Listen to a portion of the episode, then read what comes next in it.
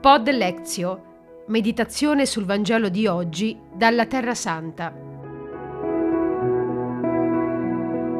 Dal 22 febbraio, ogni giorno durante la Quaresima, un frate della custodia di Terra Santa medita il Vangelo del giorno. Lezio divina, meditazione, riflessioni dai luoghi dove tutto è stato, a opera dei frati francescani che da più di 800 anni custodiscono la terra dove Gesù è nato, ha operato, è morto ed è risorto.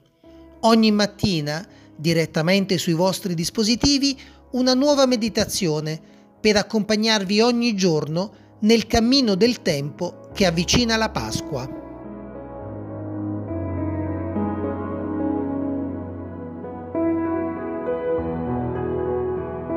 Pod Lezio, meditazione sul Vangelo di oggi dalla Terra Santa.